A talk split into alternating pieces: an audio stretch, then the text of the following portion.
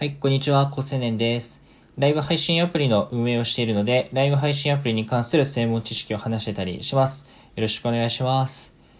えー最近、自炊を実は始めていて、もう1ヶ月ちょっとぐらい経つんですけど、だいたい、あの、ウインナーと卵焼きと白米とかね。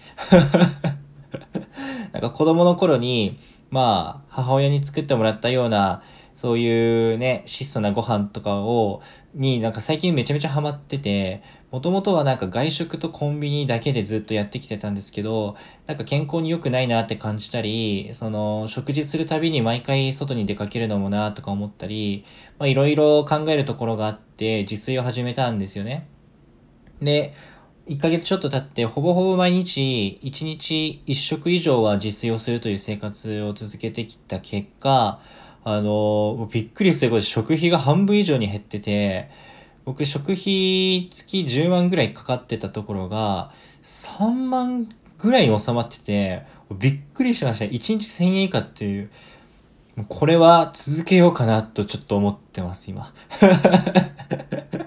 あの、まず、本当にちゃんと実用するんだったら、まな板と包丁買うところからスタートなんですけど。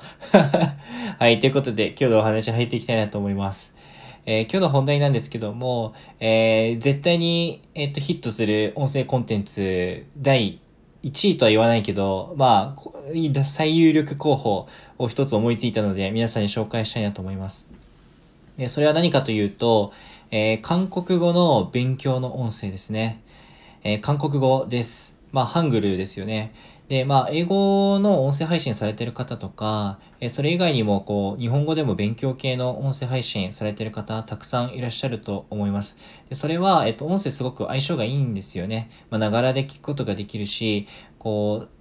歩きスマホとかが、こうね、問題視されてる中で、えっと、ちゃんと前を見た上で、その耳からのインプットができる。で、通勤時とかでも耳からのインプットに、えっと、スマホ中毒からえ変わった結果、外の景色が見えて人生が豊かになるみたいな、そういう新しい体験を、やっぱり音声っていうのは持ってるので、そういう意味だと、その勉強とかインプットする相性がいいんですよね。で、なんで韓国語なのかっていうと、今、若い女性とか、まあ、若くなくても、まあ、なんか多分女性全般にすごく今、めちゃめちゃ人気で、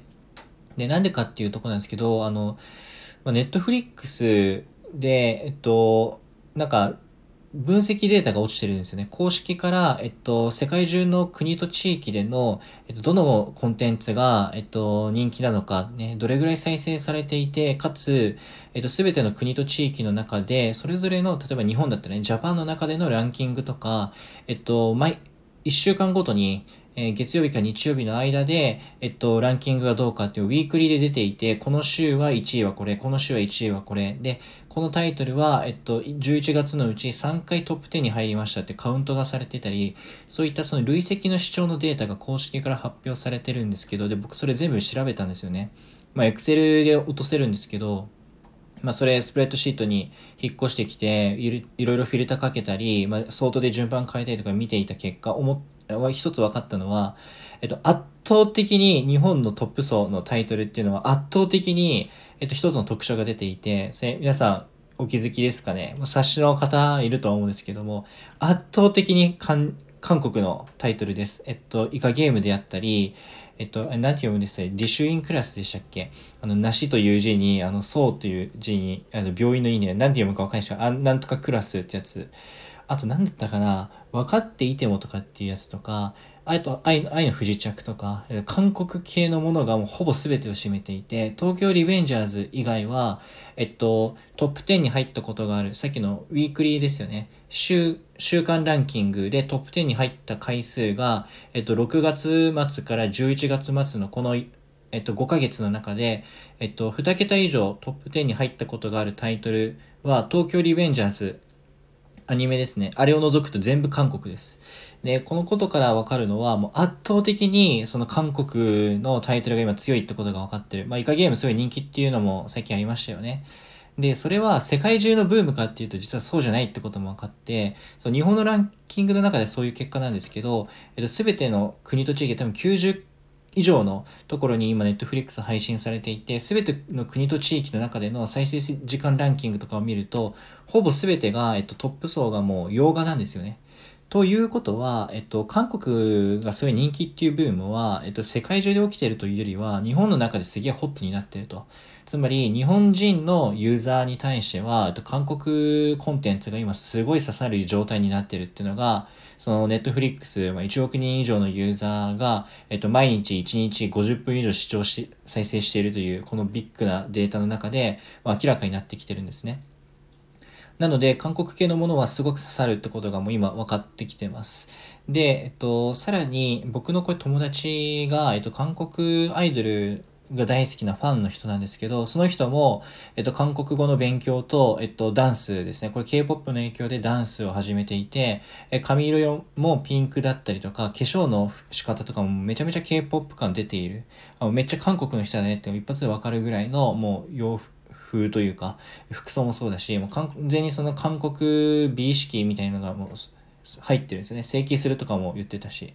で、そういった、その人に、なんで韓国の、韓国語の勉強したいのみたいな。BTS が好きとか、その韓国が大好きとか、それわかるんだけど、なんで韓国語を勉強するっていうところまでステップアップしたのって言ったら、その推しですよね。好きなアイドルの言葉を、えっと、一時情報として聞きたいだとか、えっと、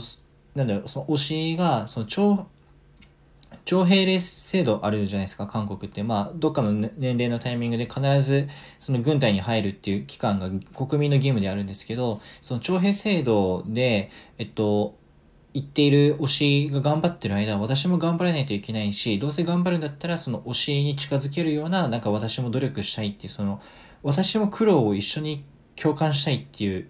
ために韓国語を勉強してるって言ってて、なるほど、そういう感覚になるのかと。その推しの共感ですよね。っていうこととかを考えると、今、韓国語の勉強今めちゃめちゃホットになってます。で、さっき冒頭でもお話ししたように、音声っていうのは学習系、特に言語学習っていうのは耳からリスニングするって非常に重要な要素なので、言語学習においては、非常に強い武器になるんですけど、その中でも韓国語、韓国語、音声かける言語学習かける韓国語、これが今めちゃめちゃ強い気がしてます。ということで、今日ちょっと、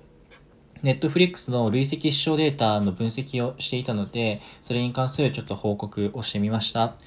もうこんな感じでちょっとね、ライブ配信アプリに関する専門知識とかいろいろ話してたりするので、よかったらまた聞いてみてください。あとは、あの、一番ね、高級というか、一番、こう、スペシャルな専門知識はメンバーシップ放送、1放送125円以下なんですけど、それで話してたりするので、よかったらまた聞いてみてください。えっと、詳細はこの音声の下の方にね、こあの、説明欄あると思うんですけど、そこ見ていただければ伝わるかなと思います。じゃ、またね。